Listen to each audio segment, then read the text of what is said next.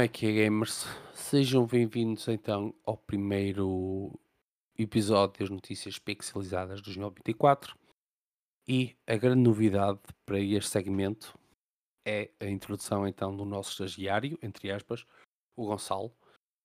Um, nós convidámos o Gonçalo para, para, participar neste projeto e o Gonçalo, sabendo, eh, e, através da nossa exposição, claro, que tínhamos uma lacuna a nível de notícias de esportes, voluntariou-se logo para, vir falar connosco e convosco de EA. Por isso, mais à frente deste episódio, o Gonçalo irá apresentar-se um pouco e irá falar convosco sobre uh, o que espera para 2024 dos eSports. Vamos começar então uh, com as notícias. E a notícia mais, as notícias mais fresquinhas é do passado dia 31, onde fomos então presenteados com o State of Play por parte da Sony barra PlayStation. Uh, e nesse mesmo, nesses mesmos presentes já tivemos uh, alguns anúncios de futuros jogos e trailers de jogos que estão em desenvolvimento para o próximo ano e também alguns gameplays daquilo que vamos já ter este ano. E começando então por algo que vai ser este ano, no dia 26 de Abril, fomos presenteados com trailer gameplay e história do Stellar Blade. A Sony, neste State of Play, deu assim um presente, e esse presente foi então o jogo gratuito Silent Hill Short Message, antes uh, realmente de, de nos dar essa prenda, que foi logo momentos após uh, o fim do, do, State of Play, deu-nos então um trailer do jogo. Mas não ficou só por aqui, fez-nos também o anúncio e, e deu-nos a visualizar o trailer de Silent Hill 2, que ainda se encontra em desenvolvimento. Foi também então mostrado um pouco mais sobre Rise of the Ronin através do gameplay prolongado. O jogo tem lançamento previsto para dia 22 de março e a Ubisoft que põe os olhos neste projeto, pois devido a algumas mecânicas apresentadas neste jogo, poderá ser um potencial concorrente do futuro Assassin's Creed Red. Dia 22 de março ficará também eh, marcado pelo lançamento do Dragon's Dogma 2 e durante este State of Play foi-nos mostrado um pouco mais do que aí vem. Uh, foi também uh, anunciado através de um trailer prolongado o Dead Stranding 2, onde Sam terá pela frente uma nova aventura e para tornar tudo mais bizarro teremos alguns robôs com voz bebê, marionetas falantes, guitarras elétricas a lançar raios, entre outras coisas. A data de lançamento prevista é algures em 2025. Fomos também presenteados então com alguns trailers, um, como o meu caso de Helldivers 2, Sonic X Shadow Generations, Fairy, Foam Stars, Dave the Diver, Rising, Judas, que aqui em nota digo-vos que é do mesmo produtor de Bioshock, e um remaster de Until Dawn para a PSVR 2. Fomos então presenteados com o trailer do Metro Awakening e Legendary Tales, que deu assim umas vibes de Skyrim. Para finalizar o State of Play, fomos então um, informados que a PlayStation Studio fez uma parceria com o Hideo Kojima e que está em desenvolvimento um novo jogo de ação e espionagem com características cinematográficas. Contudo, ficamos só por aqui porque uh, nem a PlayStation Studios nem o Hideo Kojima nos deram mais pormenores sobre uh, o que está a ser preparado. Para finalizar este State of Play, ficou agendado para o próximo dia 6 de Fevereiro um State of Play Parte 2, onde terá foco único e exclusivo no Final Fantasy VII Rebirth.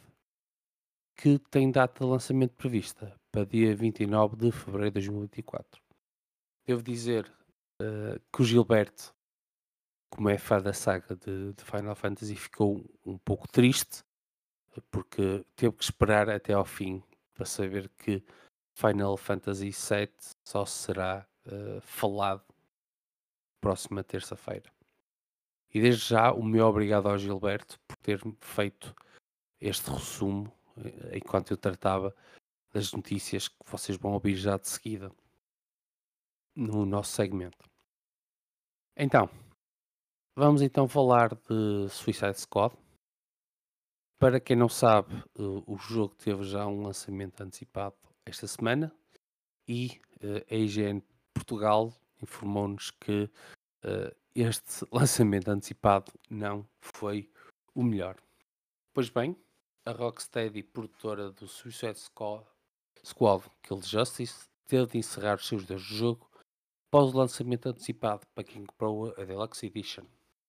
O problema em questão, citando a própria desenvolvedora, estamos cientes de que alguns jogadores estão a ter problemas em que, ao entrarem no jogo pela primeira vez, têm a campanha completa. Para resolver este problema, vamos efetuar uma manutenção nos servidores do jogo Durante este período, o jogo estará indisponível. Prevemos que isto demore várias horas e faremos uma atualização assim que tivermos mais informações. Pedimos desculpa pelo incómodo. Como é óbvio, quem adquiriu o jogo já partilhou a sua satisfação nas várias redes sociais, fazendo mesmo já vários pedidos para que seja adicionado um modo offline ao jogo para quem prefere jogar solo algo que a produtora já fez saber que faz parte dos planos e que não há uma data em concreto para a introdução deste modo offline. Entretanto, devido aos problemas, muitos jogadores já acabaram a pedir o reembolso à Steam. Uh, falando novamente de Dead Stranding. Dead Stranding Director's Cut já está disponível para o iPhone 15 Pro. E esta notícia foi-nos então uh, presenteada pelo Otaku PT. A Kojima já fez informar, informar que a versão Director's Cut do Death Stranding já se encontra disponível para o iPhone 15 Pro e para iPads e Macs com o chip M1, o que permite então o crossplay entre estes dispositivos. Até dia 20 de fevereiro, Todos os jogadores podem usufruir de 50% de desconto na compra na App Store. E para celebrar esse mesmo lançamento, a Kojima juntou-se à empresa americana Backbone Labs para a criação de um comando de jogos móvel especial, o Backbone One Dead Stranding Limited Edition. Para terem uma noção de como é o comando, basicamente imaginem um Gamepad Razer Kishi com os manipulos um pouco mais longos e arredondados nos cantos, e em que o plástico é transparente, mas então amarelo. Ou então, para não se darem ao trabalho imaginar, basta ir ao Instagram da Kojima e tem lá umas fotos catitas deste comando. A semana passada, nas conversas pixelizadas, falamos de, de Paulo World e esta semana eh, eu decidi voltar a aprofundar um pouco mais do que se tem passado à volta do jogo. Para começar, o Paul World só na Steam vendeu cerca de 189 milhões de dólares. Está no top 3 de jogos com mais jogadores em simultâneo, com cerca de 2,5 milhões de jogos. Uh, Active Player uh, deu-nos então um pouco mais daquilo que se passa à volta do jogo. este site, já agora, é um site de estatística que fornece uh, as estatísticas dos últimos 30 jogos, dos últimos 30 jogos, peço desculpa, dos últimos 30 dias, mas tendo em conta que o jogo saiu em Early Access dia 19 de janeiro, ficam então aqui os números. Atualmente, o jogo tem por hora cerca de 700 mil a 1 milhão de jogadores ativos ok? Desde o seu lançamento, tem cerca de 3.3 milhões de jogadores ativos. foram visualizadas cerca de 28 milhões de horas de streaming. E, em média, estamos com 113, 113 mil streamers a fazerem stream de jogo. Graças a este boom do jogo, a Pocket Air, a desenvolvedora do jogo, já fez que anunciar que irá trazer então um roadmap para ajudar os jogadores a levelar, PVP entre pals para quem joga co-op, crossplay entre Steam e Xbox, melhoramento dos filtros da Xbox, melhorias no sistema de construção, novas ilhas, novos PAL, novos bosses e tecnologia. E claro, novos raid bosses. Agora temos aqui duas notícias que vêm-nos então da PSX Brasil. São, são duas notícias uh, tristes, porque vamos falar em, des em despedimentos. Então, Phil Spencer, CEO da Microsoft Gaming, anunciou o despedimento de 1.900 funcionários. Spencer afirma que a Microsoft Gaming está neste processo de uma forma muito cuidadosa e que todas as pessoas envolvidas neste despedimento em massa desempenharam um papel importante no sucesso da Activision, Activision Blizzard, Zenimax e das equipas da Xbox e que devem estar muito orgulhosas de tudo que conquistaram aqui. Uh, acho que podemos assumir que este despedimento em massa se deve a uma, a uma reestruturação da empresa e também a corte de despesas devido à aquisição da Activision Blizzard no passado mês de outubro de 2023. Com este despedimento em massa, alguns jogos que estavam em desenvolvimento acabam por ir parar novamente à gaveta e alguns dos seus desenvolvedores vão ser redirecionados para outros projetos.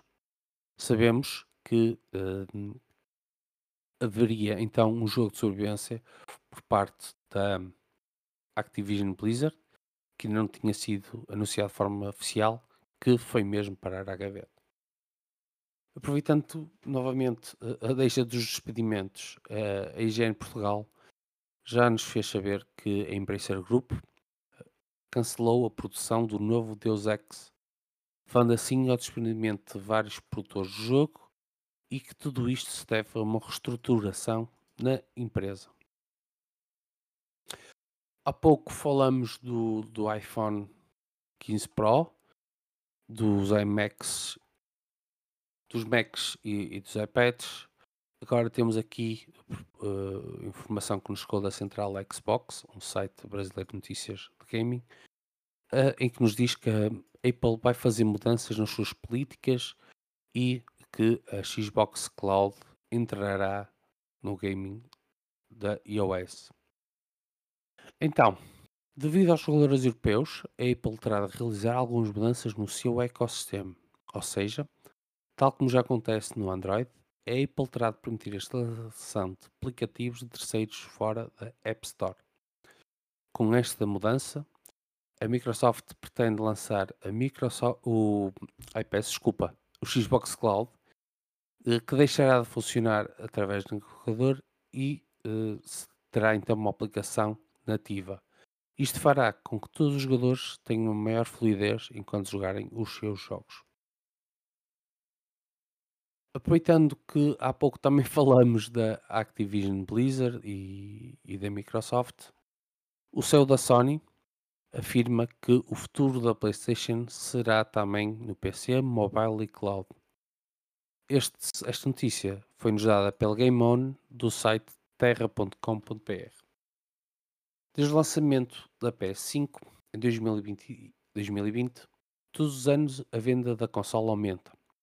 Contudo, o CEO da gigante japonesa Kinichiro Yoshida não quer limitar os jogos da consola só à consola, quer ser omnipresente.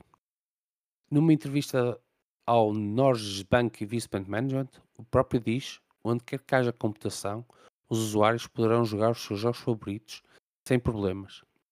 A razão pela qual a PlayStation continuará a ser o nosso produto principal é que vamos expandir as experiências de jogo para PC, dispositivos móveis e cloud. Ao contrário da, do CEO da Ubisoft, o CEO da Sony aproveitou para afirmar que os sistemas de assinatura não são o futuro. E o próprio fez uh, então saber que os jogadores jogam um jogo de cada vez. Por fim, comentou uh, a aquisição da Activision Blizzard por parte da Sony, da, da Microsoft, peço desculpa, e que esta mesma aquisição terá uma competição saudável à indústria de gaming e ajudará ao crescimento da mesma. Falando então aqui em dispositivos móveis, uh, já há vários leaks não confirmados da, da, da Nintendo Switch 2 e, uh, como vocês sabem, a Nintendo Switch tem 6 uh, anos de vida e durante estes 6 anos de vida vendeu à volta de 132 milhões de unidades.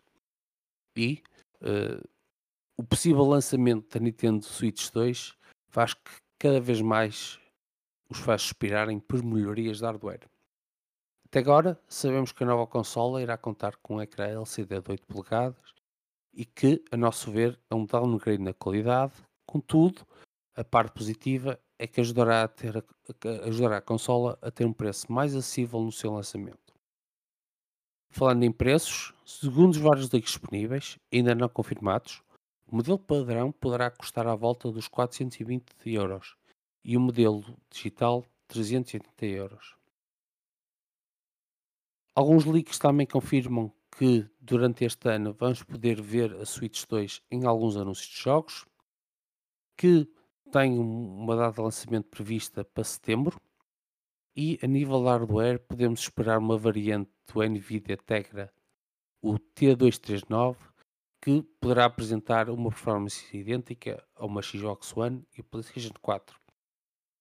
Terá também a possibilidade de ter DLSS com AI para melhor, melhoramento da renderização dos jogos e um coprocessador com saída TV 4K e um armazenamento interno de 512 GB.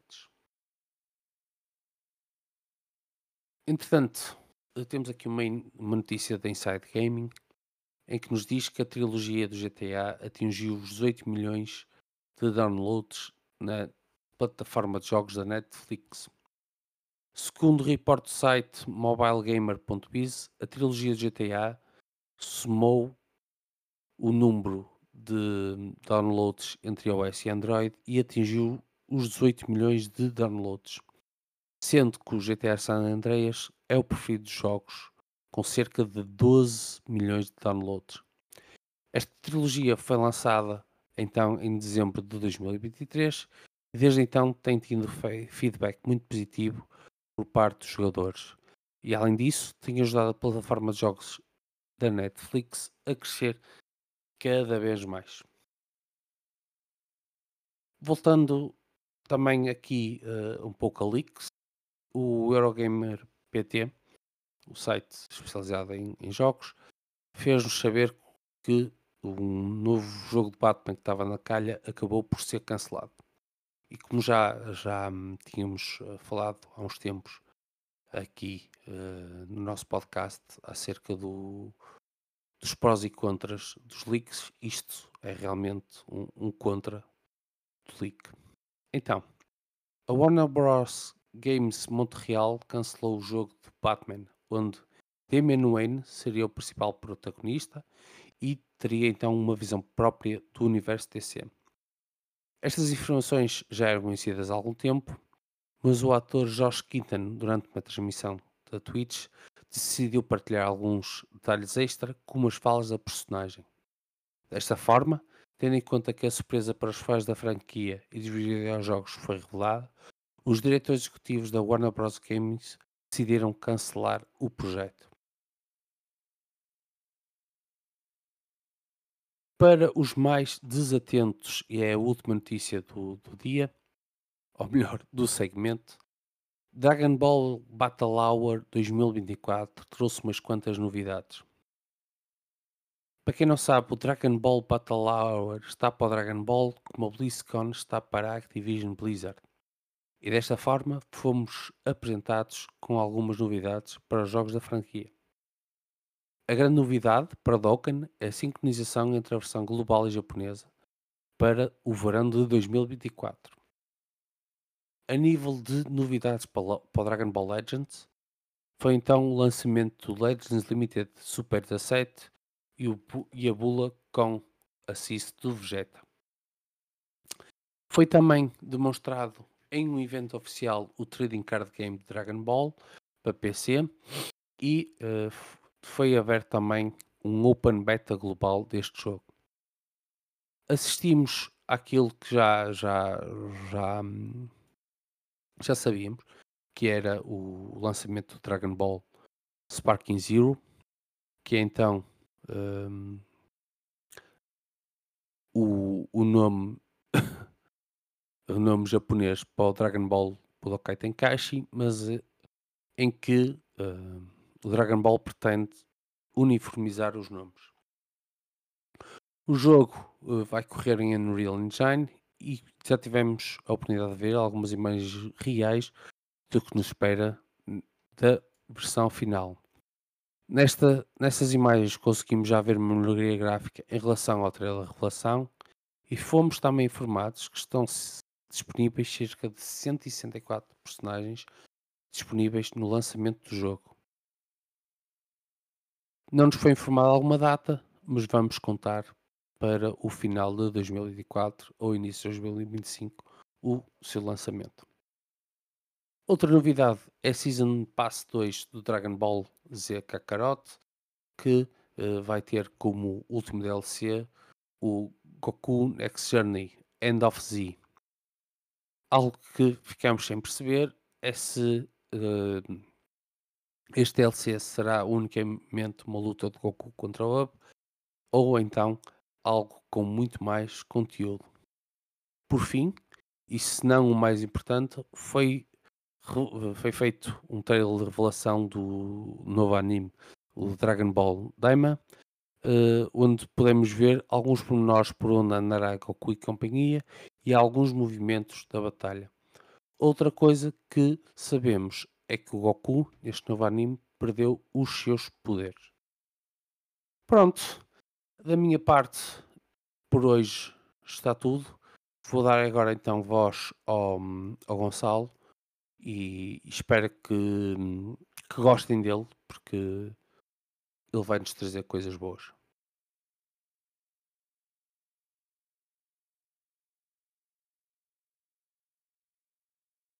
Então, maltinha, como é que é?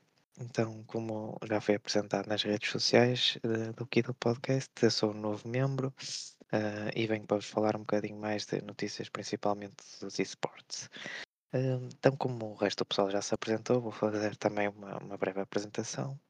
como eu sou o mais novo de todos, é normal que as minhas preferências de jogos sejam diferentes, é aquilo que, com que eu comecei no mundo dos jogos também, um, bastante mais novo. A primeira consola que eu tive até foi uma Nintendo DS. Tive uma PlayStation 3 e assim, mas depois acabei por ficar mais ligado ao PC e ainda é o que eu jogo mais hoje em dia. Um, quanto ao tipo de jogos assim que, que me agrada mais, neste momento é tudo aquilo que tenha co-op para poder jogar com o pessoal é aquilo que me agrada mais, tipo Little Company, Palworld, neste momento são os jogos que eu tenho jogado mais. Uh, mas também tenho uma queda grande para MOBAs, por exemplo Dota 2 e LOL, também jogo recorrentemente, mas lá está sempre com o componente de amigos. Então, passando agora para aquilo que vos interessa mais, que são as notícias, de facto, uh, relativamente aos esportes. Uh, como é o primeiro episódio do ano, uh, com uma parte dedicada então a este segmento, vou fazer um pequeno overview daquilo que podemos esperar nos principais jogos e vamos começar então pelo CS2. Então este ano 2024 fica marcado com o primeiro ano a ter um Major desta nova iteração do CS, né? que passamos de CSGO para CS2.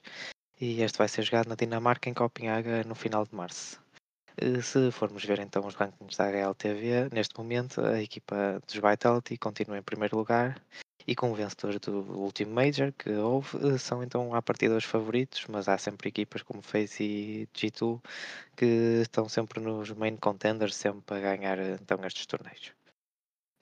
Para além disso, temos então a Intel Extreme Masters Katowice, que começa já hoje no dia da gravação deste podcast, uh, 31 de janeiro, e então, como será este o primeiro torneio do ano grande em CS2, pode-nos dar já um melhor insight para aquilo que poderemos esperar então, do Major eh, em Copenhague em março. Um, Falando então um bocadinho das equipas, eh, neste momento, a- apesar dos Navi permanecerem no topo do ranking, será interessante ver como é que vão atuar sem Simple, que é considerado por muitos o melhor jogador de sempre, né? E este jogador anunciou uma pausa na carreira no final do ano passado, portanto será interessante ver como é que como é a resposta da equipa nestes torneios grandes. Hum, apesar disso, eh, na Last Spring Groups 2024, que correu agora em janeiro, os Navi venceram o seu grupo o que dará a entender que se irão conseguir aguentar bem. Para além dos Navi, também FaZe, Vitality e Virtus Pro asseguraram a, a, qualificação direta para a Blast Spring Final ao vencerem cada um o seu respectivo grupo, o que faz deles também grandes equipas uh, para ganharem então este torneio da Intel Extreme Masters Katowice. O outro Major já anunciado, então para o CS2, vai ser um inédito porque vai ser o primeiro a acontecer na China e vai ser em Xangai vai ter a organização da Perfect World e decorrerá na primeira quinzena de dezembro, ou seja, mesmo no fim do ano. Portanto, ainda não sabemos bem o que esperar deste torneio, não é? Anda muita tinta a correr durante todo o ano. Então, apesar desta região nunca ter tido grandes prestações no CS, eh, a sua melhor equipa neste momento está apenas no 25º lugar nos rankings da HLTV, eh, tem sempre um, um grande potencial financeiro, dado o tamanho da região e aquilo que produz, né? E, e também tem uma boa história noutros esportes, o que poderá fazer de- deste, deste país uma boa aposta no futuro no que, no que concerne a CS. Pronto, eh, que terminando então o CS, podemos passar para outro shooter eh, e agora vamos falar um pouquinho de Valorant. Ehm, as qualificações para o grande torneio do ano, o primeiro torneio do ano, que é o Masters de Madrid, arrancam já em fevereiro, ou seja, estão mesmo à porta. E os dois primeiros classificados de cada uma das quatro principais regiões, que serão então a América, a China, Ásia e Europa, sim, China e Ásia terão qualificadores separados. Uh, pronto, as duas, duas, primeiras equipas conseguiram a entrada direta então para este Masters de Madrid. Uh, o segundo Masters vai ter sede também em Xangai, uh, na China, à semelhança do CS, e vai ser o primeiro grande torneio de Valorant em solo chinês, o que mostra que a China está a apostar fortemente então nesta organização de esportes. Falando então um bocadinho das equipas, uh, equipas que, que poderemos manter debaixo do olho para esta nova temporada serão, por exemplo, os Sentinels, uma equipa norte-americana que teve uma boa off-season com bastantes vitórias e ótimas prestações dos seus jogadores. Uh, temos ainda os Leviathan, que foram buscar o Eric Aspas Santos, um dos melhores jogadores mundiais neste momento, e tem então um line-up interessante com também uh, um bom in-game leader para o próximo ano. Falando um bocadinho de equipas europeias, temos os Fnatic, eh, que ganharam o VCT Championship em São Paulo e o Masters Tóquio em 2023, o que faz deles, para, obviamente, uns grandes candidatos para também eh, arrecadar vitórias neste ano de 2024. Então, terminando agora os MOBAs, vamos passar um bocadinho para um estilo de jogo diferente, um, que neste caso, um, os MOBAs, peço desculpa ao chuta, hum, agora de cortar esta parte. Acabando então os shooters, vamos passar para os MOBAs, eh, que, uh, um estilo de jogo já diferente, e começamos por League of Legends, ainda da Riot Games, né, à semelhança do Valorant. Uh, eles, eles decidiram fazer uma grande alteração no formato de qualificação para o maior torneio do ano, que são sempre os Worlds. Uh, de acordo com o site oficial dos esportes da League of Legends, as quatro principais ligas, Europa, China, Coreia e América do Norte, terão direito de cada uma a três lugares de qualificação diretos para as suas equipas. Um, por sua vez, as ligas da Ásia Pacífico e Vietnã terão cada uma direito a dois lugares, enquanto a América Latina e Brasil separados, cada uma terão direito a um lugar. Uh, para além disso, vão passar a, a, contar as prestações das equipas no Mid-Season eh, Mid-Season Invitational, ou MSI, que é o segundo maior torneio do ano uh, da League of Legends, só atrás então dos Worlds. Um, estes passarão também a dar hipótese às melhores equipas de conseguir lugares extra uh, para os Worlds. E de que maneira então? O campeão do MSI terá acesso direto aos Worlds e o segundo melhor classificado uh, fará com que a, a sua região tenha mais uma vaga para os Worlds. Ou seja, por exemplo, se for uma equipa europeia, vai ter a Europa passará, por exemplo, a ter quatro lugares em vez dos, dos seus três. Um, o MSI decorrerá então em maio e em Sheng, na cidade de Chengdu, na China, eh, que mais uma vez prova que a China está muito forte este ano na organização de esportes. Eh, por sua vez, os Worlds vão de setembro a novembro, de, de, nas suas diferentes fases, e dependendo da fase, irão ocorrer em três cidades diferentes: Alemanha, França e Inglaterra, que foram os países escolhidos então para o regresso desta competição à Europa. Uh, falando um bocadinho dos campeonatos regionais, todos estes começaram já ao longo deste mês de janeiro. Uh, na Europa temos então o Jiu-Jitsu neste momento no topo com 7 vitórias e 2 derrotas. Uh, na Coreia, Genji são a única equipa invicta para já, com 4 vitórias, e os campeões dos Worlds do ano passado, T1, liderados pelo Faker, estão neste momento com um registro de 3 vitórias e uma derrota. Na América do Norte já não existem equipas invictas, Uh, NRG, Cloud9 e FlyQuest partilham o topo com um registro de 3 vitórias e uma derrota, uh, respectivamente. Então, para fechar as grandes regiões, volta-nos falar uh, da China, onde existem três equipas invictas: Bilibili Gaming, NIP e Weibo Gaming. Estes últimos, Weibo Gaming, finalistas vencidos dos Worlds no ano passado e, portanto, com um grande potencial para acabar no topo desta liga, apesar da China ser uma região sempre com forte competição. Vamos terminar então este segmento falando um pouquinho do outro grande MOBA que é de Dota 2. A Valve anunciou então o ano passado a sua decisão de terminar com o Dota Pro Circuit, o que faz com que assim deste, deste esporte eh, este ano possa tomar uma grande reviravolta e os fãs aguardam então com uma elevada expectativa o que é que poderá acontecer. Apesar desta mudança, existem já grandes torneios no horizonte com potencial grande de price pools. Começamos então em fevereiro, no Dubai IM com o Batmoon Dasha Dubai 2024, onde podemos ver equipas com os seus novos rosters e saber melhor do que esperar da competição este ano. Então, um dos mais esperados pelos fãs são os Nima Galaxy, onde veremos duas grandes lendas do jogo, Miracle e Sumail, a jogar lado a lado pela primeira vez num grande torneio. Uh, em abril teremos mais um torneio organizado pela ESL que, decorrerá em Birmingham e onde existem ainda quatro lugares vagos para equipas se qualificarem. Equipas como Gaming Gladiators, Betboom e Extreme Gaming já têm a sua presença devido a ocuparem os principais uh, terceiro, terceiro, os três primeiros lugares uh, da ESL Pro Tour. Este terá uma prize pool de 1 milhão de dólares. Então, uh, este ano o International ainda não sabe como é que decorrerão as qualificações, uma vez que acabou o Dota Pro Circuit. e. Um, porra é para cortar também. Esta xaxanga. Hum, uh, temos que aguardar então para saber como é que ocorrerá a qualificação este ano para o International, que costuma sempre ser o maior torneio do ano de Dota 2, uh, que nos habituou às suas estrondosas prize pools, onde por quatro ocasiões distintas já foram superiores a 20 milhões de dólares. E então falta-nos saber é como é que a Valve terá com a cena profissional daqui para a frente e como é que fará estas qualificações, visto que terminou com o Dota Pro Circuit. Uh, e será que vamos ver um, um renascimento do, de, deste torneio ou será que este vai ser superado por outros torneios? Uh, porque já existem eh, um, outros, outros competidores no horizonte para a realização de grandes torneios, que, como se pode ver pelo rumor que existe do torneio Riad Masters 2024, que em princípio ocorrerá em julho deste ano e poderá ter a maior prize pool de sempre com 45 milhões de dólares, algo que foi sugerido nas redes sociais pelo jogador da Entity Fishman.